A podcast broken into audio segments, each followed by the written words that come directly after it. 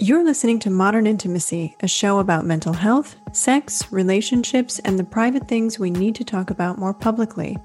I'm your host, Dr. Kate Balestrieri. As a licensed psychologist, certified sex therapist, certified sex addiction therapist, and PACT trained couples therapist, I help people live more fulfilled lives by shattering stigma, erasing shame, and building connections. It's no secret that we live in a society that compartmentalizes mental health and sex from our everyday lives. On this show, we're going to change that, and we'll do it by getting curious together. In this podcast, I'll invite you to join me as I investigate the relationship between sex, mental health, relationships, and modern society. In each episode, it's my goal to provide safe, smart, dimensional, and practical answers to those complex questions you've been wondering about. Head on over to modernintimacy.com slash podcast for show notes and resources, or to submit a question or topic you'd like me to explore in future episodes, as well as to find all the links to follow us on your favorite podcast apps so you don't miss an episode. Don't forget to follow me on TikTok and Instagram at Dr. Kate Balestrieri for daily tips on how to improve your mental health, sex, and relationships. Everyone has questions. You are not alone.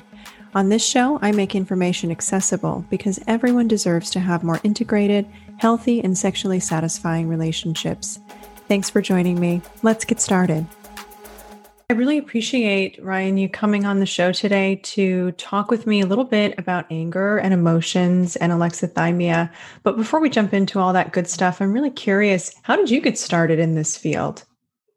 Yeah, that's. I appreciate you asking. So uh, the backstory here is that I was a uh, psychology major in college um, with the uh, intent of of actually. Well, I should say before that, I always wanted to be a teacher. That was my my goal when I was growing up. And then in okay. college, I, I took my first psychology class and I loved it. And um, I wanted to work with kids, and at the time, mm. I was uh, I worked at a shelter for at-risk adolescents.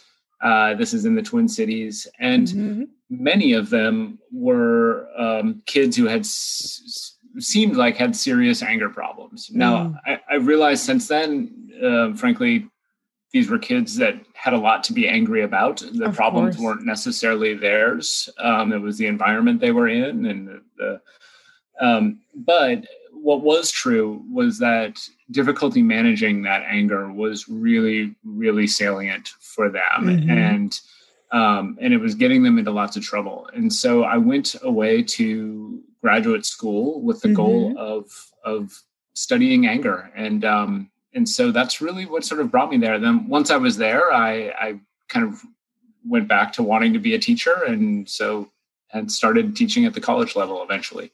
Wow, that's great. And where are you teaching currently? I work at the University of Wisconsin, Green Bay. Um, I've been in the psychology department here for about 16 years. Um, I'm now the associate dean uh, of the the College of Arts, Humanities, and Social Sciences. I was chair of the psychology program for about eight years, and now I'm I'm in the dean's office. But I still get to teach uh, a couple classes. Oh, that's great that that is uh, i imagine that that's a really important part of what you do because teaching is just so I'm, it's so rewarding i miss it yeah i really can't imagine what what i'd do without it i mean mm-hmm. it's really truthfully right now at a time when you know the world is really challenging teaching is working with young people is one of the things that gives me hope mm-hmm. um, i see uh, I see a lot of great things in the generations below mine, and um, a lot of things to appreciate and things to be excited about. Yeah, yeah, that's awesome. Um, so I'm curious, anger. You had a you had a TED talk on anger a few a few years ago. Yeah, I think it was yeah. 19. I think. Yeah. Yeah. Oh wow. Okay. So so can you tell listeners a little bit about what was the thesis of of your TED talk? You know, really the the argument I was its original title was the upside of anger, which mm-hmm. it turns out is actually a movie. So we couldn't use it oh. as a title for the for the talk, which is fine. So the title got changed after I did it. Um, but the idea was really that um, you know anger has a bad reputation. People tend mm-hmm. to think mm-hmm. of it as something that disrupts their life or causes them problems. But really, anger, like all emotions, are rooted in our uh, evolutionary history. Mm-hmm. They exist in us because they helped our ancestors, human and non-human, solve problems, right? Um, confront injustice, uh, confront unfairness, mm-hmm. and they energized us to to to do those things, to solve those problems. And so the talk was really about trying to help people understand that even though anger can and is associated with a lot of problems, mm-hmm. um, it is a healthy emotional experience. Um, and when we channel it into sort of pro social, positive uh, experiences, it can be really uh, uh, it can lead to a lot of solutions. It can. It can be really constructive, right? And I think a lot of people misunderstand the difference between anger and the expression of anger. I wonder if you can speak a little bit to the difference there and the nuance. Yeah, absolutely. So, um, you know, anger is really just pure and simple. It's the feeling state. Mm-hmm. Um, it is the emotional state. It's it's associated with a particular physiology that actually looks and feels very similar to fear. Mm-hmm. Um, it's associated with a particular set of of thoughts, usually blaming others, usually um, some catastrophizing, mm-hmm. um, sense of unfairness, things like that. And then it's associated with what we call some behavioral tendencies or some desires to behave in a particular way, um, oftentimes to lash out, either mm-hmm. physically or verbally.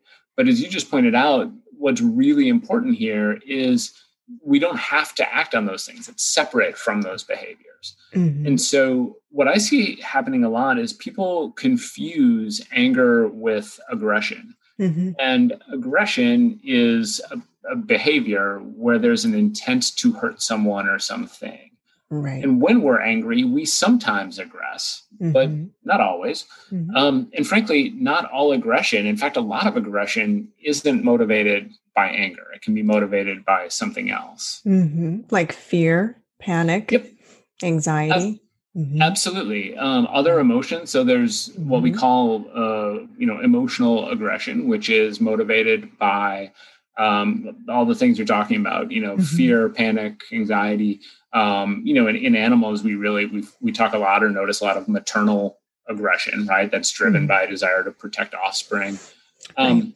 I think in humans, though, we could actually point to a lot of aggression that is what we call instrumental, um, meaning it's to to serve a purpose. It's with mm-hmm. a specific goal. So war, um, that sort of violence is often uh, instrumental. There's a there's a goal behind it. it. Isn't necessarily motivated by anger, even if the person who's doing it might be angry while they're doing it. Mm-hmm, mm-hmm.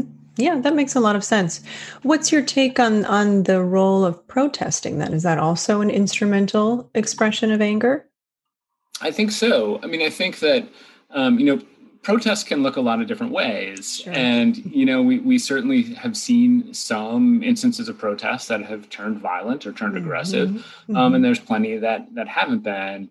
Um, I think that we see that, you know, the, typically the goal of any sort of protest is to do one of two things. It's either to raise awareness uh, or more likely it's to, I mean, along with that is to mm-hmm. actually lead to some sort of change um, some sort of systemic change mm-hmm. um, and i think that you know that that second piece is inherently disruptive for many um, and, and, oftentimes um, but i think the protest itself is oftentimes or probably always motivated by anger but mm-hmm. anger that's being channeled into a, a healthy I think typically pro-social approach. Yeah, typically, right? Or we might mm-hmm. not call it a protest. Right, exactly. right. Well, I see anger come up a, a lot in clinical practice um, in the work that I do, um, especially for people who have a history of trauma. And it sounds like you've identified that as well in some of the early mm-hmm. groups of kids that you worked with. Um, and people are often really afraid to feel that anger, really afraid to express anger, even when it's justified um, and and really uh, anger is a valid emotion so i wonder you know what are some of the things that you might offer for people to think about if they are struggling to get to that place where anger might actually be useful and necessary in their healing process mm-hmm. yeah so you know, so much of what we are comfortable expressing is going to be rooted in our life experiences, but mm-hmm. even more mm-hmm. specifically, our childhood experiences. Mm-hmm. Um, we oftentimes learn our emotional expressions from our caregivers or our peer groups. And so, um, for many people, um, even you know people pre-trauma, let's say, who have not yet experienced the sort of trauma you're talking about, we see them um, really taught essentially not to express their anger, that it's mm-hmm. not safe to, that um, they get in trouble for it. Um, for many people, their anger is met with other anger from someone mm-hmm. else who, mm-hmm. um, um, and even not just anger, but aggression. Um, right. So spanking, other sorts of, of physical uh, punishments and abuse. Yeah. Retaliation, really. Yes, exactly. Yeah, mm-hmm. and and so um, and I think that's going to be even more true for women who learn that, uh, or girls uh, and women who learn that um, expressing their anger is inappropriate. Um, we know that girls and women are are oftentimes taught a different set of rules when it mm-hmm. comes to emotional expressions than boys and men are, and so for many people, it can feel just uh, really scary uh, as an adult to s- try and express that anger because we have a lifetime of of not uh, right. of not being allowed to exactly. um, or being discouraged. Yeah, I'll often see people whose anger comes out in the form of tears when that's been true for them, when they've been socialized away from feeling as if anger is a, a permissible emotion to not only feel, but to express um, it, it shows up in the form of crying or shutting down and needing to go to sleep right? When we don't get to discharge that that energy that nervous angry um, sympathetically driven uh, energy in the body it can sometimes move really quickly into a collapse yeah and you know what i think you know it's really easy to think about anger and its relationship to fear mm-hmm. and i mm-hmm. think oftentimes people put those two together. Um, and it's because they have similar physiologies and they also have some similar thought processes, especially like catastrophizing tends to be relevant mm-hmm. to both. Mm-hmm. And I think that's I think that's a, a, a fair thing to, to think about. I actually like to also acknowledge the similarities, some of the similarities between anger and sadness, or mm-hmm. um, in anger and grief, mm-hmm. um, because um, for one, I mean, one of the things you oftentimes see in both is a sense of helplessness or hopelessness. Yeah. It's just I I feel stuck, and mm-hmm. you know, I, I, tend to focus on injustice when it comes to why people get angry. Mm-hmm. But another reason why people get angry is goal blocking. It's I want this thing, and something is preventing me from having that mm-hmm. thing. Mm-hmm. And I think that that there are times where that's going to be linked to sadness too. It's I'm trying and you know, I, I don't mean to make it sound as sort of linear and like there's an actual thing, but uh, I, I want I want an achievement. I want a life. I want yeah.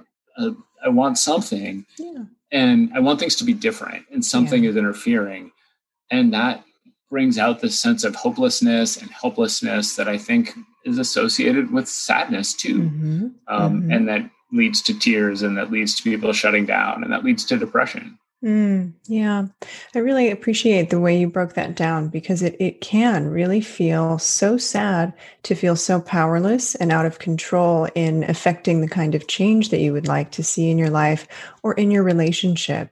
I mean, I, I see this so often in, in relationships with couples uh, who I work with, where they've been sitting on years of anger and resentment toward one another because they don't know how to express it, or they feel as if even if they try, um, it won't be heard, they won't be validated. The problem won't change or move or have any textural difference when they're done communicating it.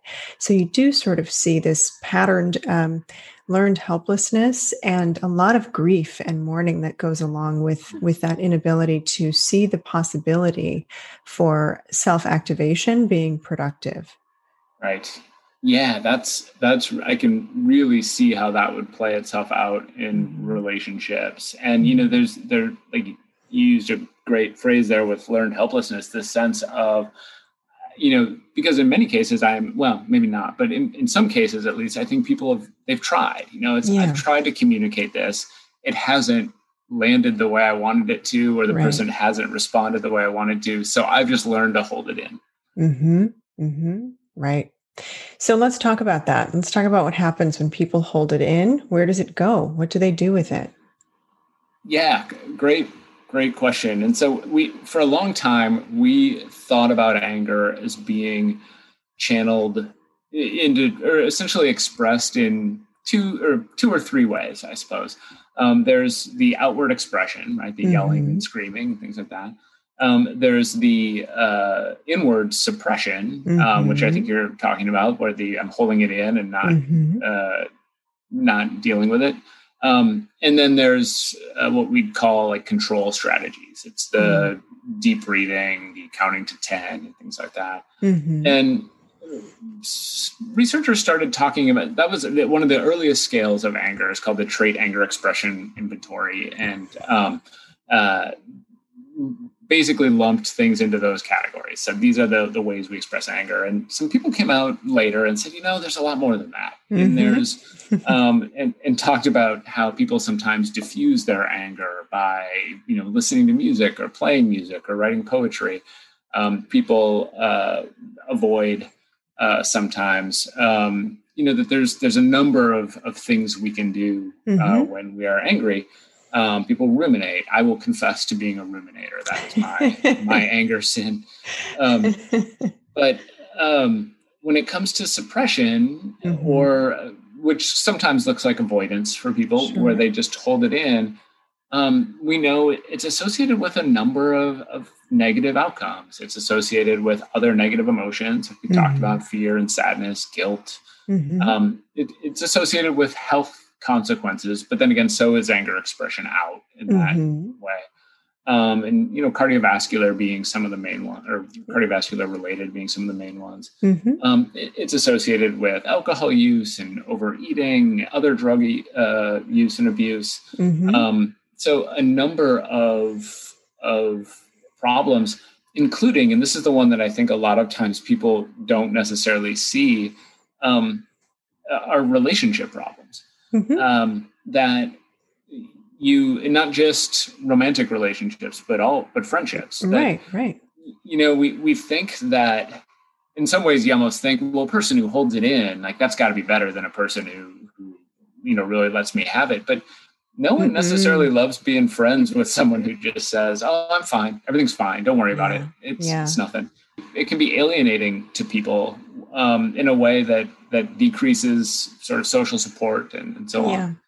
Yeah, it really it decreases a, a, a, felt sense of trust, right? Because implicitly, people know when mm-hmm. somebody's not being honest about something, and even if they're not communicating it directly, there are little tells in their nonverbal communication or the way in which that they might uh, weaponize another activity. So you mentioned um, substances or alcohol use, right? People can weaponize those substances, and and act out their anger with them. They can drink at their partner. They can, you know, eat at their partner. They also can weaponize sex. We can weaponize money. We can weaponize status. We can weaponize clout. I mean, there are all of these different things that we can bring into our our our excuse me our armor when we're not constructively uh, describing, discussing, and communicating uh, the way we feel. So I always tell people, you know, the the nice guy, nice girl, these are myths, right? And and they're dangerous myths because mm-hmm. when we fall down on our expression over and over and over again, it creates an implicit sense of mistrust, right? I know you're not giving me all the information I need to have an authentic relationship with you, but I don't know how to get at it. And so it creates distance. Yeah, that's a fascinating way of thinking about it. That in some ways the the friend or the the romantic partner who tells me they're fine when mm-hmm. I know they're not fine, and I mean in some ways that's them being dishonest with me mm-hmm. in a lot mm-hmm. of ways you know mm-hmm. and that ultimately what what the the sort of uh, I guess rift that puts causes in the relationship mm-hmm. is is one that's going to over time have a damaging effect absolutely Yeah. Well, because I love alliterations, I wonder if we can move from anger to aggression and now to alexithymia. Let's do it. so, alexithymia happens to be one of my favorite words to say ever. It's just really fun. Um, but I wonder, you know, what what's your understanding of alexithymia and sort of how it shows up, especially as we're talking about anger? Yeah, and I think about this. This is another one too that feels, um, in many cases, particularly gendered to me. Mm-hmm. Um, you know, that really with alexithymia, we're talking about people who have a hard time differentiating and describing and being aware of their emotions. Mm-hmm. And um, and I think you know this is such an interesting thing for me from a um, from a developmental perspective because so when i think about how emotions develop um, you, you think about an infant and an infant essentially you can think of it as having almost two feeling states right it's content and not content right. you know and um, and then over time that that infant learns to differentiate those mm-hmm. emotions and break them up into other things as you know because all of a sudden not content becomes sad or lonely or mm-hmm. scared or mm-hmm. angry and um, and then even uh, as, as a child starts to learn i um uh, you know, hey, other people have minds too, and they might be evaluating me negatively. Those things become embarrassment and shame, right. and and yeah. so, and I realize I'm just focusing on the bad ones right now. Um, but so when I think about alexithymia, in some ways, what I see is is that developmental process mm-hmm. breaking down. It's right. a, a child that didn't that didn't wasn't exposed to the variety of emotion words out there, the variety of experiences that never learned the difference between, um, you know, sadness and fear that never mm-hmm. or, or, fear and anger that never mm-hmm. learn the difference between love and lust and mm-hmm. and so on and i think that you know to me that's what it's really a, a developmental deficit in some mm. ways I agree. Um, I think about alexithymia, and I, and I think this is the common understanding. It's really about not being able to articulate, uh, identify, and articulate what our emotions are, right? And it's mm-hmm. born in a couple of different ways. Alexithymia is born through trauma and dissociative states, and we don't actually get to uh, know and name the emotions that we're feeling in those dissociated states. So, people who have a mm-hmm. lot of trauma. Um, or substance use can sometimes have a lot of alexithymic dis, uh, expression um, mm-hmm. or, or traits later in life. But you mentioned that it's gendered also. So, you know, let's talk a little bit about normalized male alexithymia and how that's maybe different than somebody who has a more um, profound trauma experience. Yeah. So I think that what I see is that the the nature of development, especially, mm-hmm. or I should say, at least here in the United States, but but also more more broadly, is that um, many people um, are not sort of granted the full range of emotions mm-hmm. um, and not granted the right to experience and express the full range of emotions. Mm-hmm. Um, and and I think that looks differently in, in different genders. I mean, I think we have mm-hmm. plenty of evidence that women are and girls are not allowed to experience and express anger the mm-hmm. same way boys and men are. Um, I think what we see with um, with men, with boys and men, though, is that um, there really isn't that that expressions of sadness, expressions of fear, um, mm-hmm. those uh, emotional expressions are sort of wildly shamed, especially mm-hmm. early on, in such a way that um, that it it harms um, their ability to feel comfortable expressing them later on in life. Mm-hmm. Um, and so, to me, that's one of the ways in which I really see. Um, you know, we we've uh, you and I talked uh, about masculinity at times. It, it's mm-hmm. it's one of the ways that I really see sort of traditional views of masculinity as being limiting um, to to healthy emotional development, especially for men. Yeah, I, I, really appreciate the way you broke that down because it, you're so right. people of all genders do get messages about anger, but I do think one of the things that's really different about the way people raised female or raised as girls um, are socialized around their feelings is that they may be socialized against expressing anger, but they are more encouraged to understand and express the other the other emotions with great nuance. Whereas with boys and men and people who were raised male, um, this really does tend to be one of the only emotions, anger, that they are permitted to express. You've sort of got that continued bifurcation of experience. You're okay but everything else is anger right? And so there's a lot of um, a lot of emotional depth that really is not uh, permittable for them to understand internally let alone communicate. And that gets reinforced over and over again with really negative and shaming comments like be a man suck it up you know all of the things that we now can can identify as being damaging to the developing child's mind.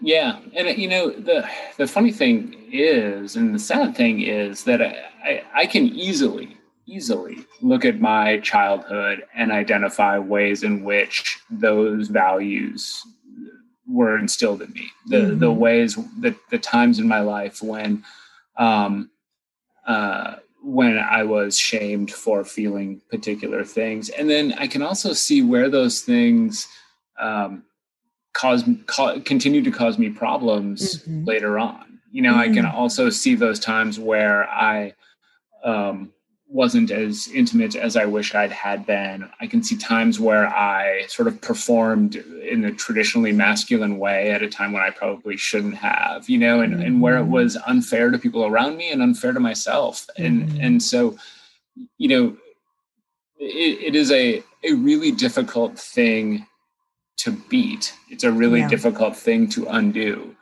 Um, What's your take on why? What are some why it's reasons? difficult? Yeah, why might it be challenging for for anyone, but in this case, especially uh, male identifying people, to really challenge that that early training around feelings?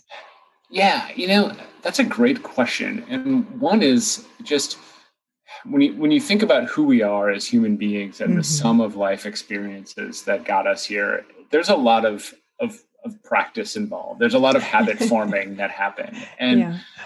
and it's it's hard to undo those things later on just because we want to. It's mm-hmm. hard to you, you have to be very very intentional about it mm-hmm. um, and and so when you think about what that you know if you if you even if you use sort of a stages of change model to think about this i mean there's there's gonna just being aware that there's a problem is is going to be part of this mm-hmm. and then even once you are saying okay is it a problem i want to fix is is the next step and then once you do it it requires sort of constant attention mm-hmm. and recognition of i'm doing it right now aren't i and do i need to is this a good time for me to work on trying to not do this mm-hmm. thing? Um, and then on top of all that is by definition, when you're emoting, um, especially angry, you're not thinking at your most clear. And right. I think at times we're thinking irrationally, and I think at times when we're emoting, we're um, we're feeling really vulnerable, and mm-hmm. so that's really not a time when you're going to want to say, "Okay, here is where Uh, I'm already upset and I'm not thinking clearly and I'm vulnerable. Here is now the time where I'm going to do the work to yeah. to essentially undo the the the childhood damage that yeah. I that I dealt with. Yeah. Yeah, that's so true. And and I think another layer on top of that is when people experience pushback from peers about the changes that they're making, right? Or family mm-hmm. or their partner we we get really automatic in our relationships and sometimes that's a really good thing because it, it means that we're comfortable we feel safe we're intimate Um, but when we're trying to make a change, that uh, that upends the equilibrium in any mm-hmm. relationship mm-hmm. dynamic. And so, some people, when they start to do something different, might experience some resistance or some pushback or some labeling or shaming from people who maybe aren't uh, ready to see them change or evolve in a different way. And that can really be painful too, because at our core, we're relational creatures and we really want that connection above all else. So if that sometimes feels in jeopardy, people may unconsciously or consciously be more motivated to keep doing more of the same so as not to disrupt the system of their relationships. Right.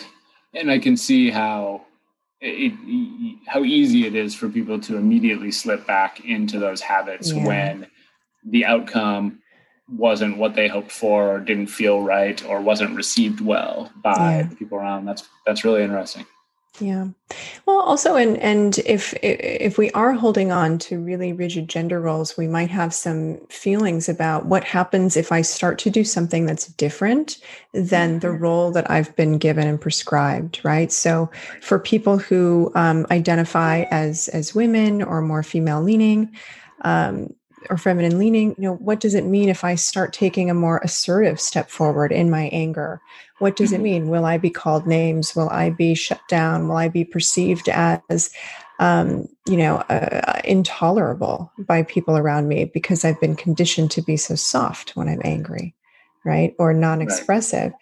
and for people who are more masculine leaning you know what does that mean? How will they be perceived if they start saying you know i'm actually really scared right now or i just feel so disappointed in in this in whatever just happened and i don't know what to do with that information because that requires vulnerability. And i'm convinced that a lot of minimizing of other people's emotions actually is not just unintentional but even kind of comes from a good place. Mm-hmm. That that when you that when someone says, "I'm feeling really scared right now," that the other person's response to minimize that is not, you know, they might say, "Oh, you're going to be fine," or mm-hmm. something like mm-hmm. that, which is not. It, it comes from a good place. It comes from a desire to help someone feel better. Yeah. But I think ultimately serves the role of saying your feeling isn't valid. And and I think we see that time and time again where this desire to, instead of just saying, oh, I know what that's like, and mm-hmm. instead of mm-hmm. empathizing, instead of, you know, there's this desire to try and fix it. Mm-hmm. And by mm-hmm. fixing it, we uh, unintentionally might send the message that they shouldn't feel that way. Mm-hmm. Um, and I'm, I'm, convinced that that's what drives a lot of people slipping back into sort of old patterns of like, well, I, mm. I guess I'll be fine. I might as well not tell anyone. Um, because yeah. they aren't going to hear it anyways. Right. Oh, that's such a good point. What would you uh, What would you say to people who um, are recognizing that maybe their relationship to anger could be different, and they mm-hmm. don't really know where to start? Mm-hmm. Yeah, you know, I think the first thing I encourage people to do is to to start being really reflective about mm-hmm. what I call the the what I refer to as di- diagramming an angry incident. And it's about thinking about the different um, elements of the anger experience. Mm-hmm. Um, and to start paying attention to some of what I consider as sort of four main elements or five main elements. One is the types of provocations that tend to lead to anger for that. Mm-hmm. You know, what are the types of things that tend to get there? Um, one is what are some of the mood states uh, or other physiological states that they're in when they tend to become angry, to pay attention to patterns there. Mm. Um, one is the types of thoughts they tend to have. Do they do they quickly slip into this is the worst thing that's ever happened? Uh, do they quickly slip into that person did it on purpose, or why can't right. that person just do their job? Mm-hmm. Um, and then the third thing is the actual physiological experience in, in their body. What is their mm-hmm. heart doing? What are their muscles doing? Um, what's happening to their to the? Are they getting a full uh, a headache? You know, things like that. Mm-hmm. Um, and then finally, what do they tend to do? Um, you know, do they do they yell and scream? Do they swear? Do they cry? Do they pout? Do they assert themselves? How do they tend to express it? And I think that once people start attending to that pattern or to the patterns that are that exist there, they start to recognize some places to intervene. Mm-hmm. Um, and for some people, it might be, you know, there are particular provocations I don't need to invite into my life. So I'm going to try to avoid those things. Mm-hmm. For someone else, it might be, I'm more likely to snap when I'm sleep deprived. So mm-hmm. I'm going to be more careful there. Um, yes, exactly. um, or uh, for some people, it's I quickly slip into catastrophizing and I need to start to undo that. I need right. to start trying to think about outcomes more realistically. Um, for others, it's about like working on some of those physiological symptoms. It's saying mm-hmm. when I mm-hmm. get angry, I'm going to do the thing where I take deep breaths or I'm going to start meditating more. Mm-hmm. And by paying attention, and for most of us, by the way, it's it's all of those things right? There's mm-hmm. we can intervene in all of these different places by understanding how our anger works. Um, we can we can figure out how to um, uh, how how and where to intervene best. Yeah yeah. I love that. I, I love that multidimensional approach because you're so right. We we all have different um, experiences on all of those different dimensions of anger and how just like with any emotion, right? We have a physiological and emotional, a cognitive, and then, of course, a behavioral relationship to um, what we're feeling. And, and with anger in particular, because it can be so scary for people and can be so difficult to clean up if it's expressed um, in a way that's hurtful, either to yourself or to other people, I really like to sort of think about the first opportunity that you have to create a pause right? And that's the moment to really look for. And if the first thing that happens for you is is that thought process when you notice that you're catastrophizing or blaming really heavily or starting to judge someone if that's the first cue on that arc of anger for yourself mm-hmm. great. That's your tell your internal tell to find a pause. And the pause can be something like taking a breath. Um, it can also be a simple statement like i'm feeling really angry right now and i need a minute to collect myself right? And then you don't have to have the answer. You just have to go take a break. And that gives you an opportunity to regulate your nervous system a little differently and then come back online with with your partner or with your colleague or your boss and whomever you might feel that that anger with and express it more constructively. I really love that because I know one of the challenges for many people is that they can do all of this when they're not angry. It's doing it when they're angry that is the problem and so they can they consistently tell me uh, like yeah this all makes sense but when i'm mad i can't get yeah. there and so for them it's about having those strategies in the moment and i think mm-hmm. the the first moment to pause is a really good one and and i also tell people it, it that's that's the value of reflecting on it when mm-hmm. you're not angry because yeah. the more you do that the more mm-hmm. that the next time when you you are angry mm-hmm. you'll be mm-hmm. more aware of it you'll catch yourself earlier and mm-hmm. be able to to rethink things earlier absolutely got to build the muscle just like any right. other muscle yeah. right well thank you this has been so illuminating and i really appreciate your time today where can people reach you or find your work if they want to learn more about what you do yeah so my website is alltheragescience.com um, and then I also um, have, uh, I'm pretty active on social media. Mm-hmm. So you can find me at Anger Professor on uh, Twitter, TikTok, uh, Instagram, Facebook.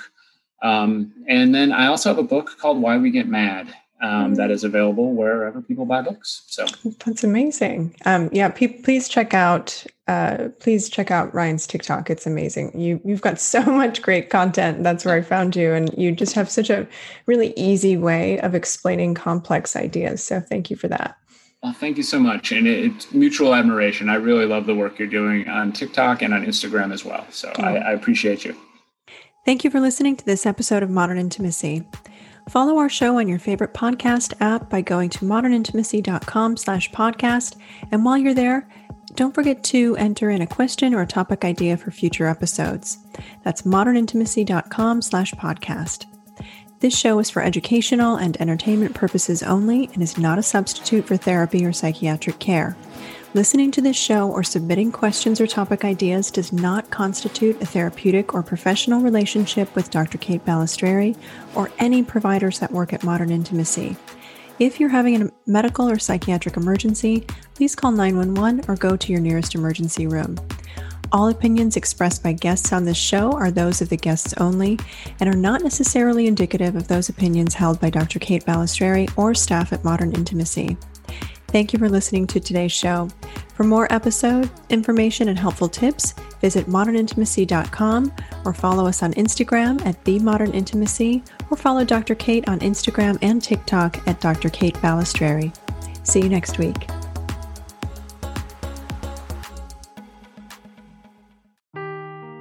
Seeking the truth never gets old. Introducing June's Journey, the free to play mobile game that will immerse you in a thrilling murder mystery. Join June Parker as she uncovers hidden objects and clues to solve her sister's death in a beautifully illustrated world set in the roaring 20s.